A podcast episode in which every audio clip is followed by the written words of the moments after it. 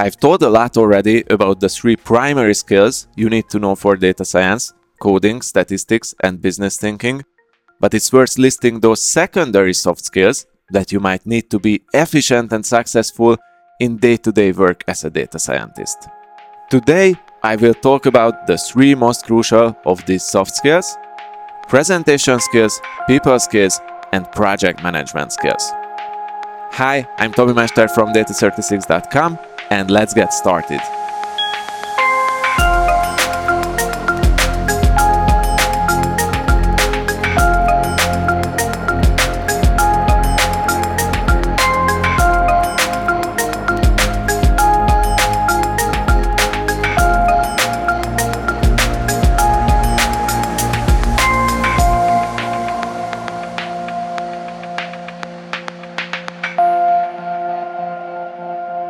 Number one, presentation skills. You can be the best data scientist if you can't present your findings in a meaningful, engaging, and memorable way, you won't make any impact. Simple as that. I mean, you don't have to be the next Steve Jobs, but you have to be a good enough presenter to let everyone in management understand the key takeaways of your data projects. Well, even better if you can make your audience excited about your findings.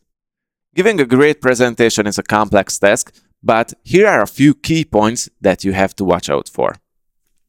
Explain the key concepts and key takeaways simply. Make sure that your audience knows exactly what you are talking about. For instance, don't use words that you know they won't understand. Make your charts easy to interpret. Use simple and clean slides.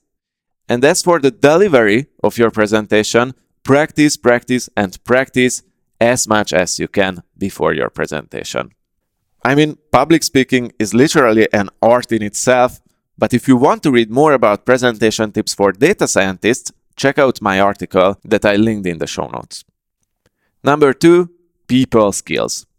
As a data scientist, you will have to communicate with your colleagues more than in other IT positions. For instance, more than a developer.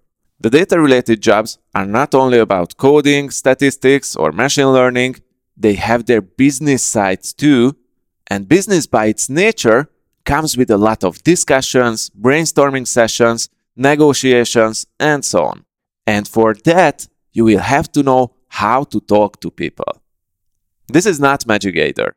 There are a few basic rules of efficient communication that haven't really changed in the last few decades. You can learn this quickly by reading any of the communication related Dale Carnegie books, for instance. If you ask me, they will provide you with solid fundamentals, but if you read one, you read them all. Another thing that will help is to understand and recognize the different personality types. Once you get why it is so different talking to an extroverted and results oriented manager and an introverted and more relationship oriented web designer, you won't get anxious about it anymore. Especially if you can identify your own personality type and learn your strengths and weaknesses when communicating with others. An easy and fun way to get started with that is filling a basic personality test called 16personalities.com. Find the link in the show notes. And I know for a few of you this might feel like BS, but read more about it the 16 personalities personality test has an actual deep scientific background, otherwise, I wouldn't recommend it. Number three, project management skills. Whether you will work in a team or as a standalone data scientist, you will have to have some project management skills too. You know, it's easy to get lost in the tiny details of a data project, so it's better to use a framework. Project management has its own science nowadays, and to be honest, I'm not an expert in it. There is Lean, there is Agile, Kanban, GTD system, and so on and so forth. Feel free to try out each and every of them and go with the one you like the best. Just a quick side note here bigger companies usually have standardized methods, and probably they will even provide you with a coach to help you get organized. But as for me, I simply use to do lists. More precisely, I have a long list of to dos prioritized, and I have a short list of things that I'm currently working on, and I have a log of things that I'm done with. So, to do, doing, done. This method is simply and it serves me well.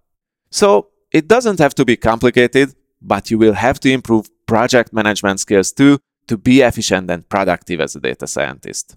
Speaking of which, I linked an article about my productivity tips for data scientists as well in the show notes. Anyways, that's it. To become an excellent data scientist, beside the three most important skills coding, statistics, and business thinking spend some time, learn about these three soft skills too presentation skills, people skills, and project management skills. It will pay off throughout your career. But with that being said, this is the end of this episode. If you liked it, please subscribe, leave a rating or a comment, and remember the best way to get notified about new episodes is always the Data 36 newsletter list, the only place where I really communicate to my audience right now. You can subscribe to it at data36.com slash newsletter. And hey, if you do so, you will get access to a lot of free learning materials too, including my free mini course called How to Become a Data Scientist. Thank you for listening. I'm Tomi Mester from data36.com. Until next time.